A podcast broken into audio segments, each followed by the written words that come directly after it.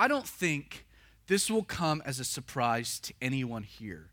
But we live in a society that is experiencing nothing shy of a seismic philosophical shift in thinking.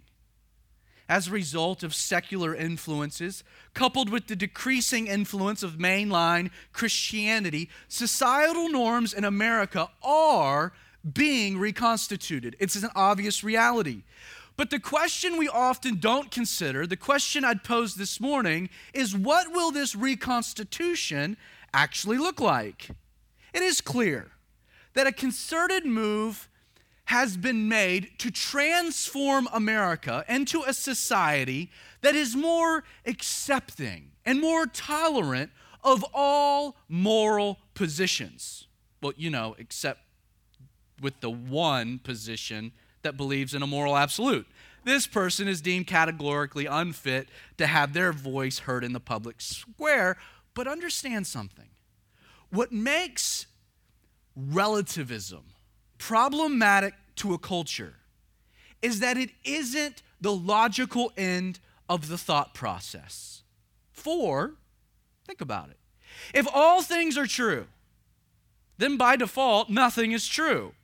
And if nothing is true, then life is void of any type of fundamental meaning. Again, if everyone's opinion matters equally, then ultimately no personal opinion actually matters. And if no personal opinion matters, then the individuals who have these opinions lack any form of significance. I mean, come on. We do teach our kids that we're only but the evolutionary byproduct of randomness. In the end, all relativism accomplishes is bridging a gap. It bridges societal progress from theistic meaning to nihilistic meaninglessness. Think about it like this the reason people move from theism to relativism is the fact they've been sold on an idea that's been peddled from the beginning. It's that God is the fundamental problem with society and culture. I mean, think about the very temptation of Eve, in the garden. It was what? Eat of this fruit, for you'll be wise like whom? God. God's holding out on you, Eve. He's really the problem.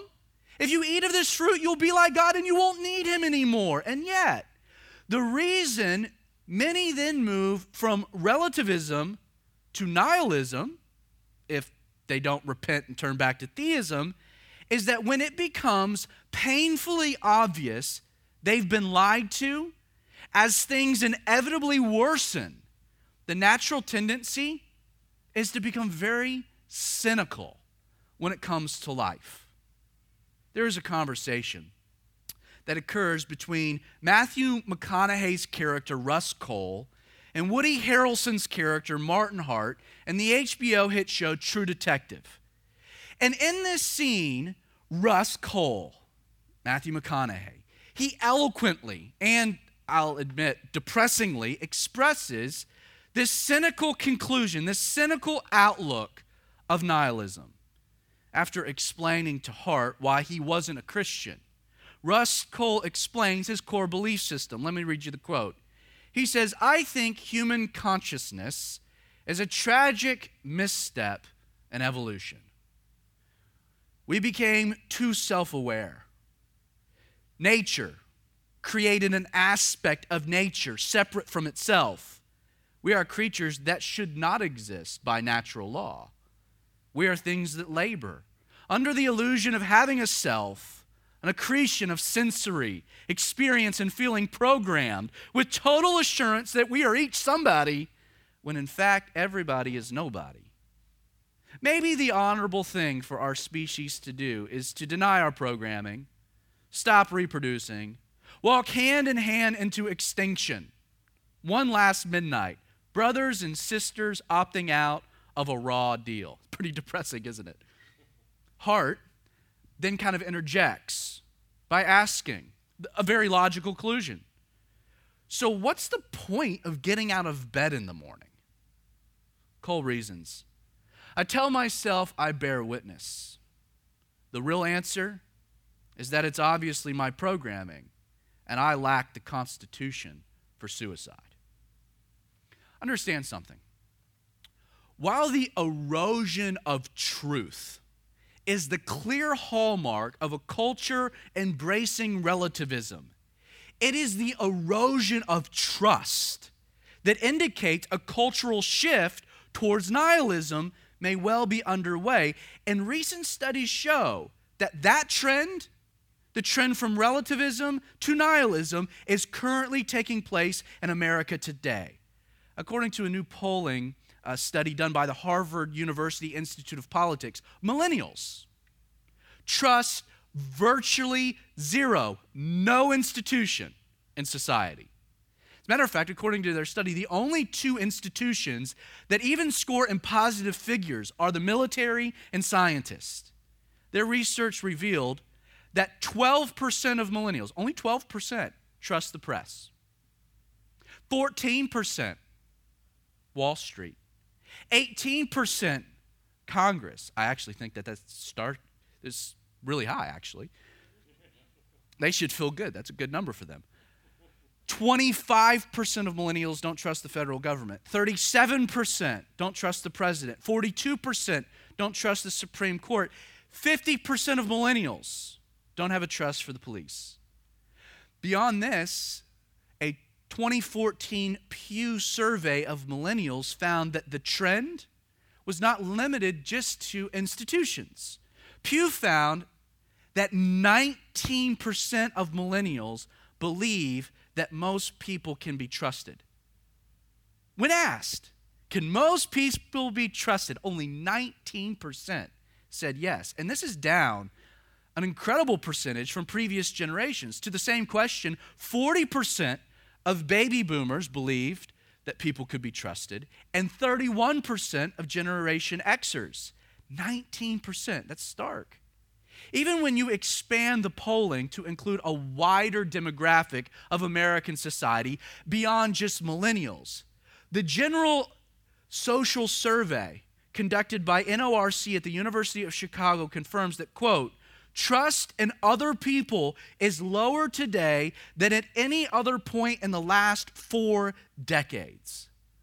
In his article, Millennials Don't Trust Anymore, that's a big deal Washington Post columnist Chris Cillizza explains what makes this growing lack of trust so alarming. Now, he's not a Christian, by the way, but he writes, quote, if we all become nihilists, the ability of politics and politicians or any other institution, including the church, to affect any real change among the populace becomes virtually impossible.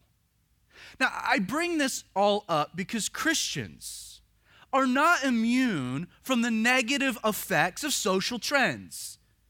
We're in the world, we're not of the world, but we experience the world. And this includes this growing inability to trust people and institutions. Before this job, I spent 10 years as a youth pastor, and I can tell you, trust is eroded in the next generation. There are many of you this morning, whether you're a millennial or not, who refuse to vote and this is why. You figure Washington's corrupt, Washington's broken, my vote doesn't even matter anyway, so why should I? That's pessimism. Many of you have commitment issues, figuring, well, you can't be hurt if you're never vulnerable. Many of you are scared of marriage, figuring 50% of them end in heartache anyway. That's why millennials are waiting later and later and later to get married. You know, there are some of you that I'm going to go out on a limb and say that you're hesitant to plug into a church, figuring that everyone eventually lets you down anyway. And while there are probably justifiable reasons for you being cynical, because a lot of institutions have failed, please consider this question in light of these things.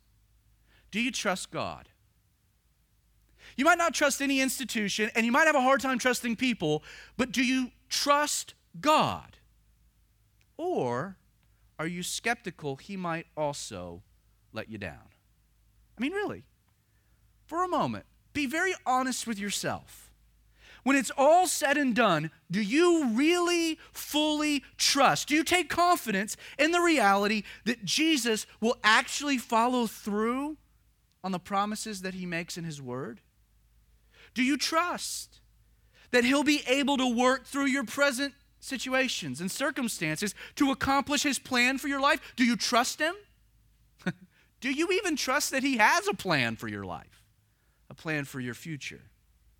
I think while most of us would say yes to these questions, at least in the theoretical, and while we would all agree that trusting Jesus is kind of an essential thing when it comes to being a follower of Jesus, for many of us, the problem with trust and why we end up so cynical, even as Christians, cynical Christians, is that when it comes to trust, it comes back to a fundamental misunderstanding of what that word really means in the life of a believer.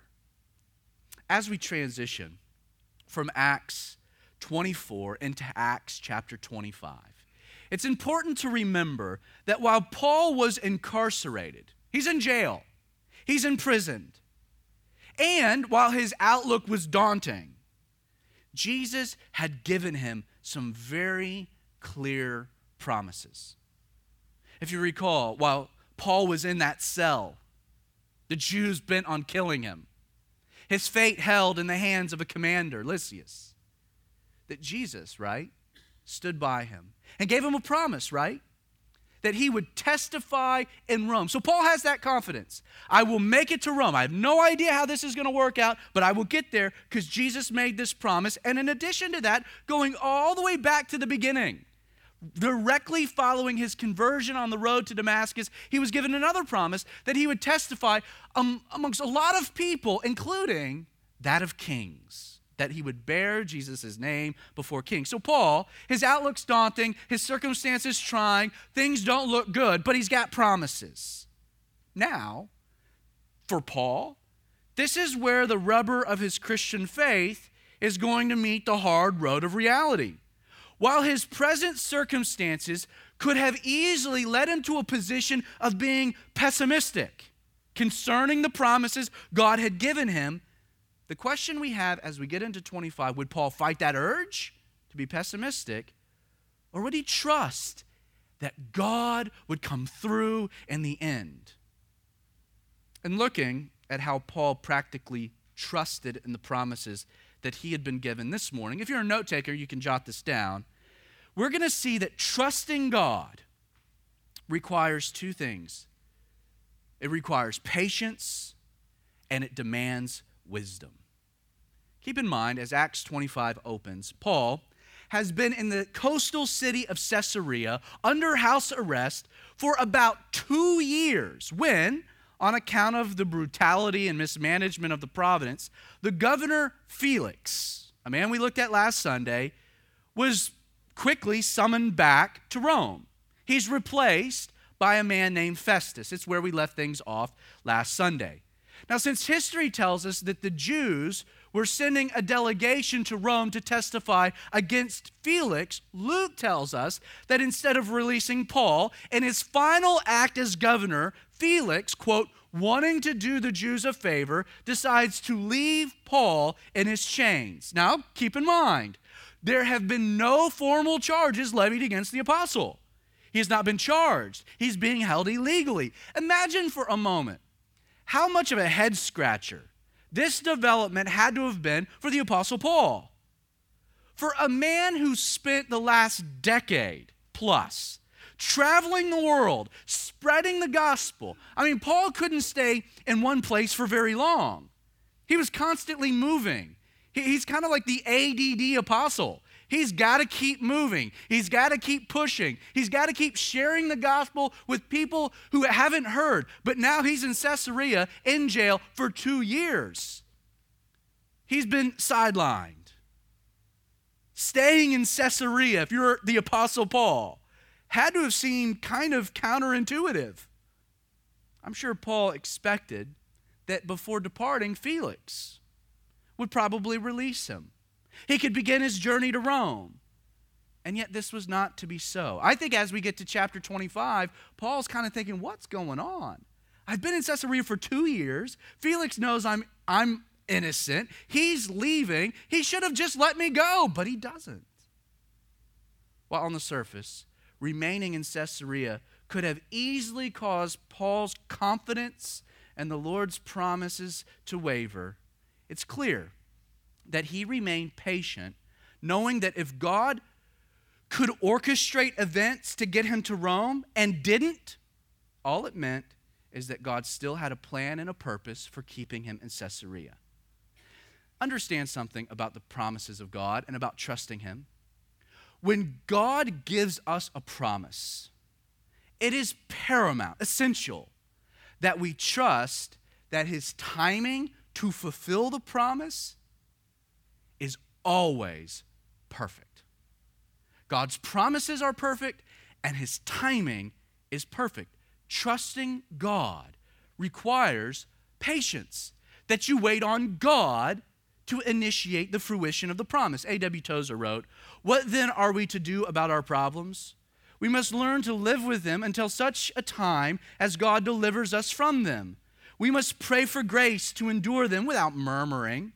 Problems patiently endured will work for our spiritual perfecting. They harm us only when we resist them or endure them unwillingly. So Paul is patient. Now, before we get to our text, I just want to, on a side note, kind of set a, a profile for this man, Porcius Festus. Little is known of Festus historically, other than really what we're provided in our text. And from our text, there are two things that jump out about Festus. First, unlike Felix, he kind of took his job seriously. He was a noble man. He'd been sent by Rome to the area to really clean up Felix's mess. The second thing we know, aside from him being kind of a serious career politician, is the reality that he, he didn't really know anything about Judaism, and he, know, he knew very little about Jesus or about all of this stuff that's been happening in Judea. So it's not just that he's skeptical of these things, he's, he's ignorant. He just doesn't know anything about the Jews, about their law, about their religion, about this guy Jesus, about his followers. And we're going to see how these two things play themselves out in our story. Chapter 25, beginning with verse 1. Now, when Festus had come to the province, after three days, he went up from Caesarea to Jerusalem.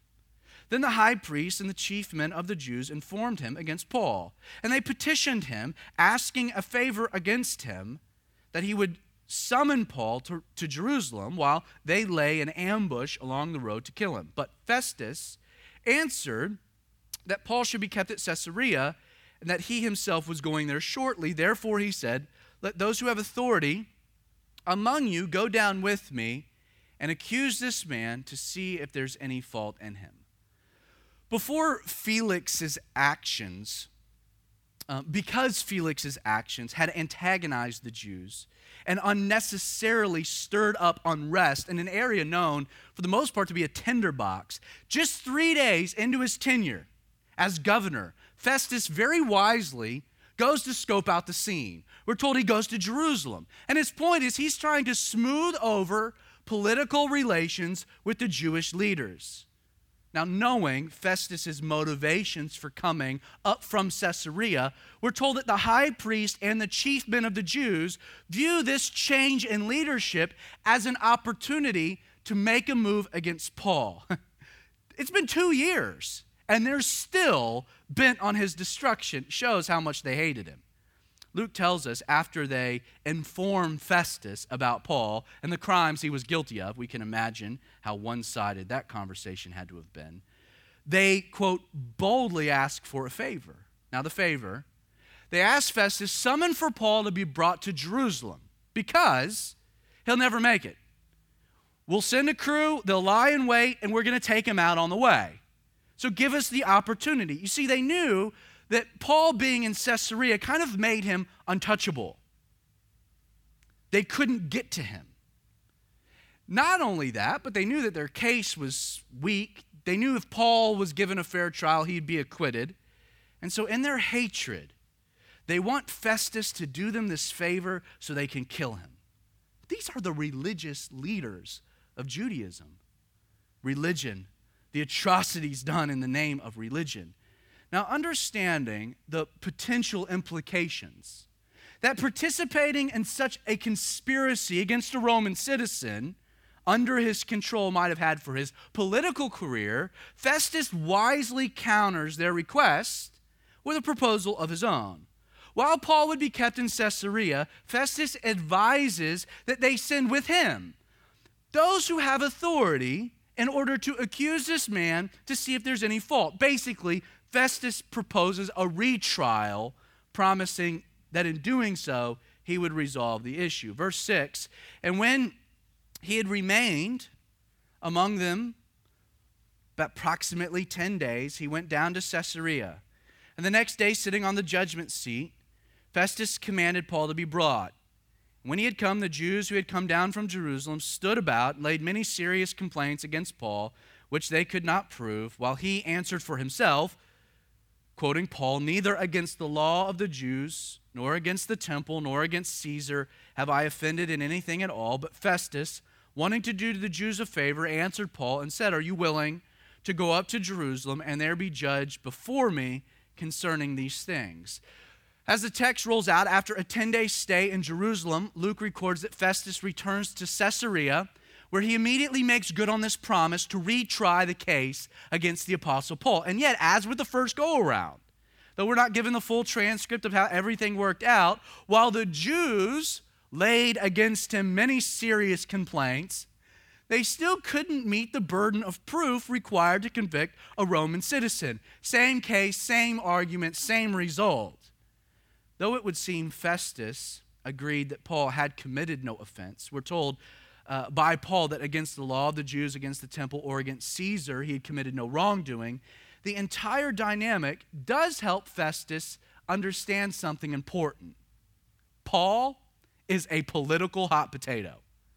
Now, as I see the narrative uh, kind of playing itself out, I think Festus proposes a retrial in Caesarea, thinking that there's no way Felix handled the situation correctly.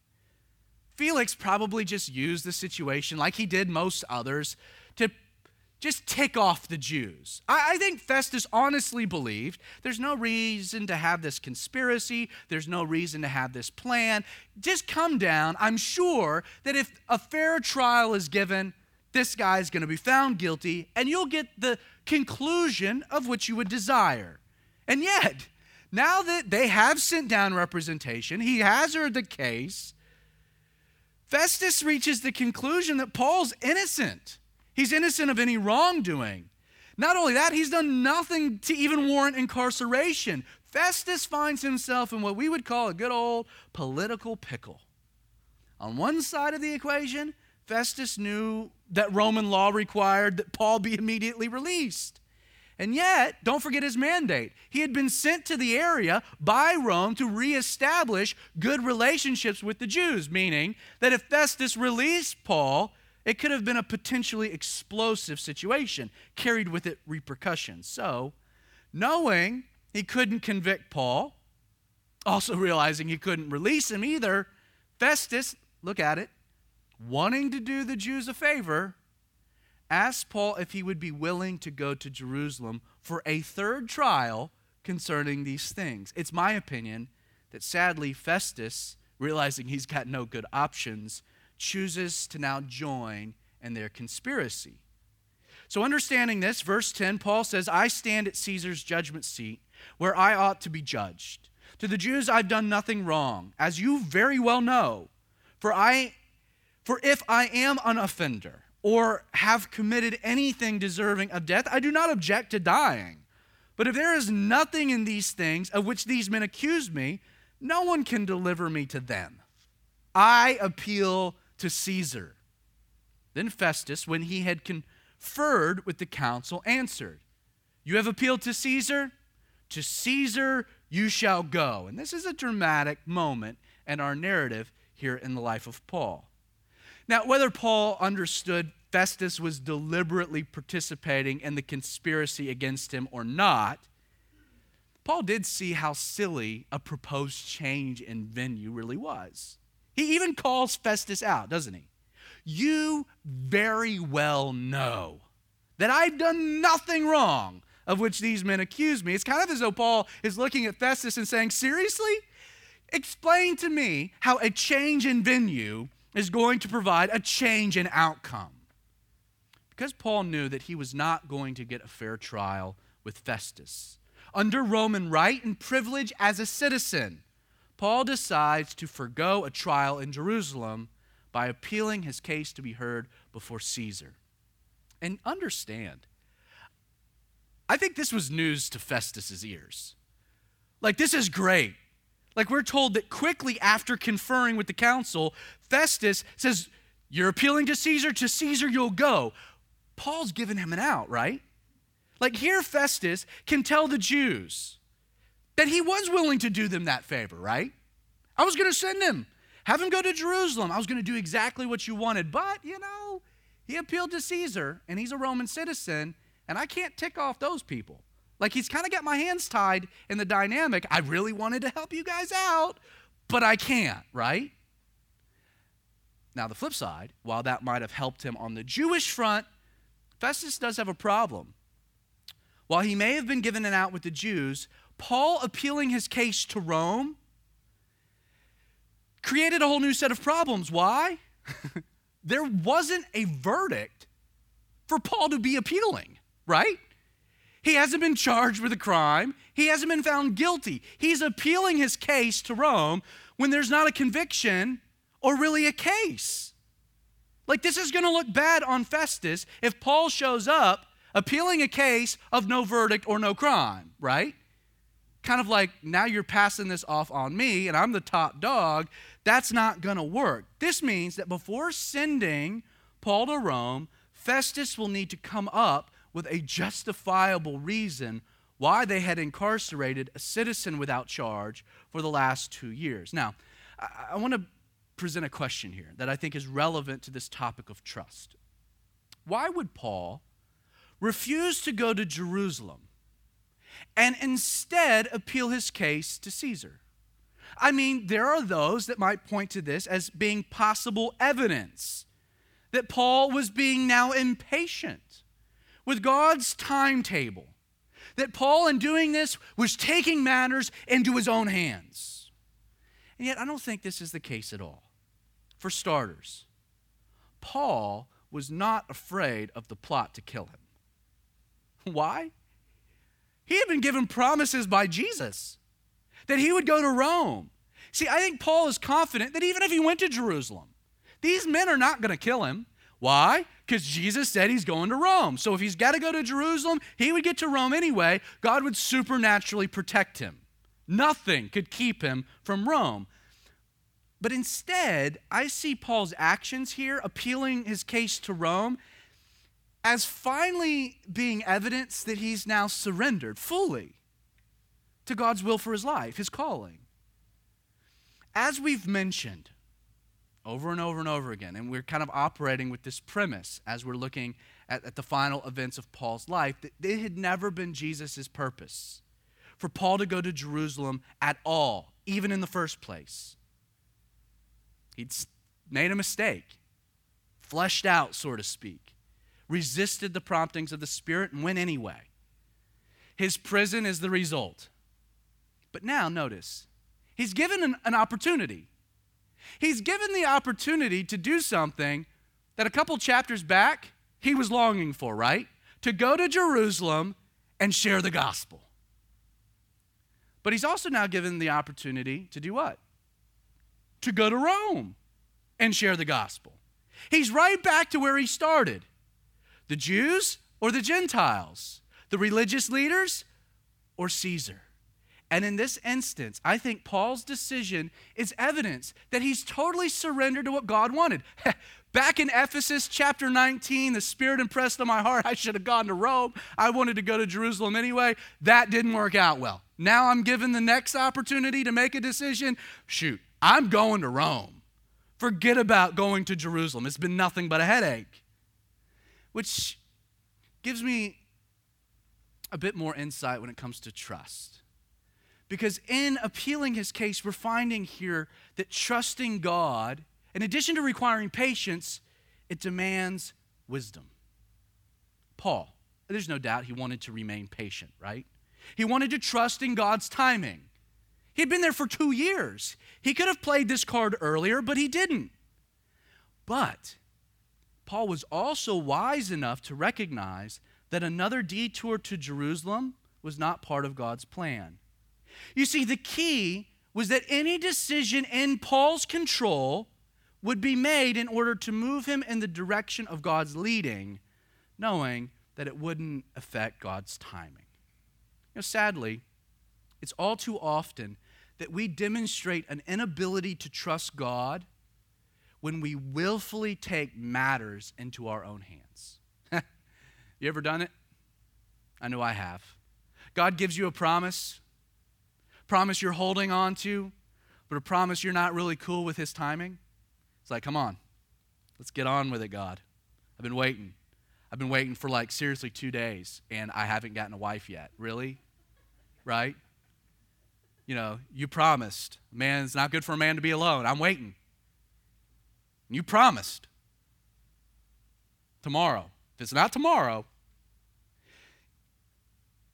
by the way, ladies, if, if on a side note, if this is not my notes, which is always dangerous, but if God has impressed on your heart, hey, wait, I've got the right man for you, or fellas, I got the right woman for you, just wait. I, have got it. Take Adam's advice and, um, and go to sleep. Just go to sleep.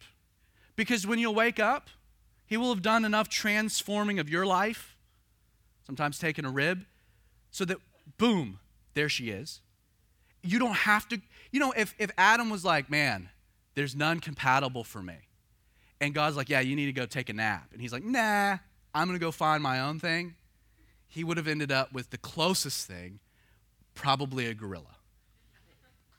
And there are some who, because they step outside of the will of God, not cool with God's timing, they end up with a man or a woman who proves to be a gorilla.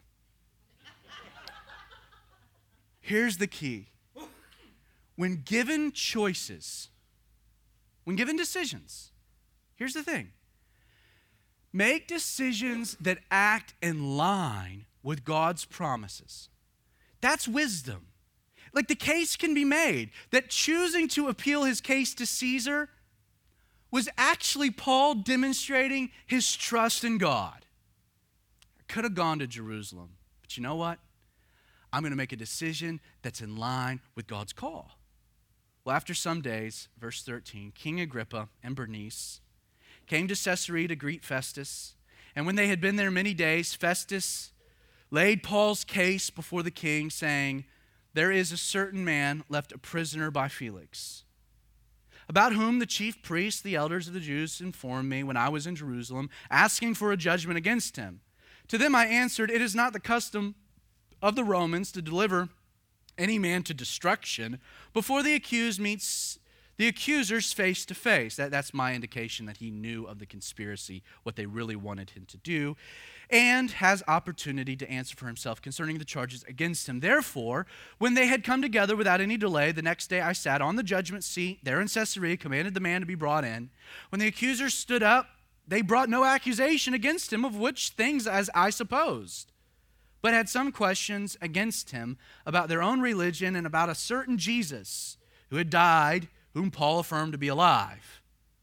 And because I was uncertain of such questions, I asked whether Paul was willing to go to Jerusalem and there be judged concerning these matters.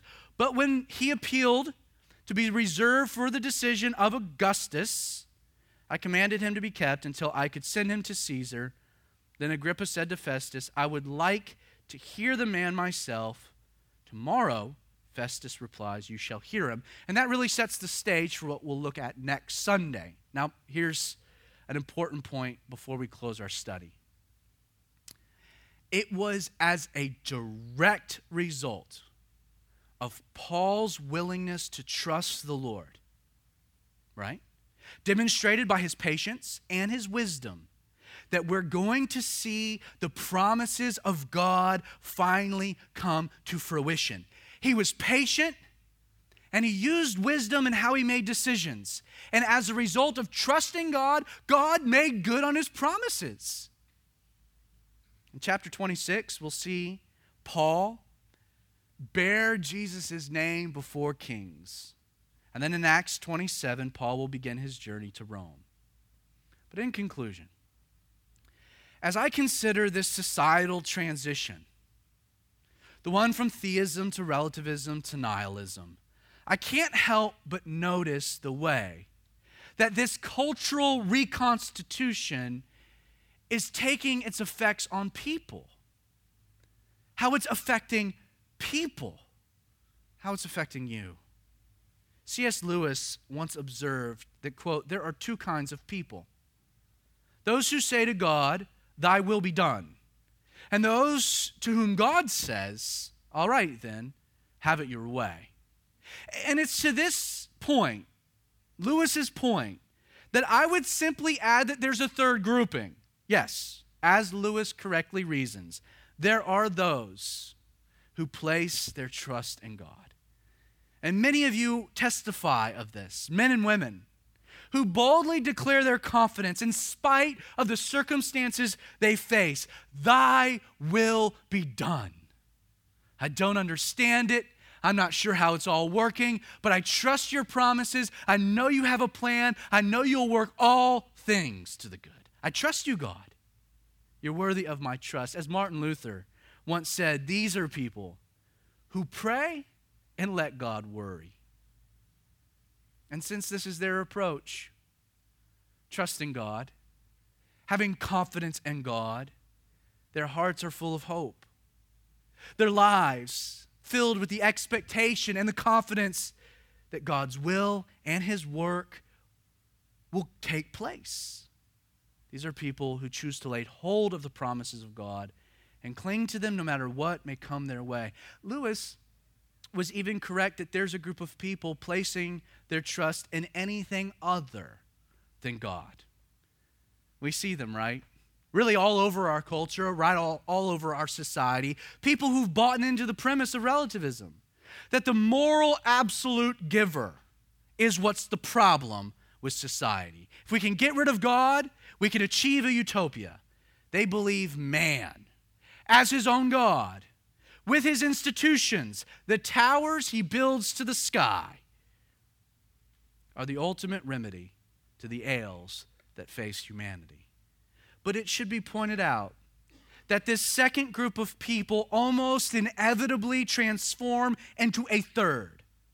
For when God says, All right, then, have it your way, it doesn't take long for the lofty ideals of relativism to fall back to earth with devastating effects and failures. And it's in that moment, faced with the reality that man and his institutions also can't be trusted that one of two things occurs in our hearts and that within our collective social heart. People become apathetic, self indulged, pessimists, like Rust Cohle, depressed, the outlook bleak, rightfully so. Or, or, they repent of their rebellion and they place their trust in the true God who has never failed to be worthy. What kind of person are you? Are you the type of person who can say, Thy will be done? I trust you, God.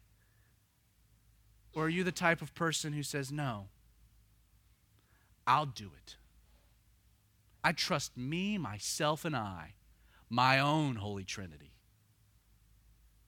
If that's the approach you take, at some point, I promise, the outlook will be very depressing. On October 7th, 2011, C.H. Spurgeon posted the following exhortation on his Facebook page. I have no idea how he did that. He's dead.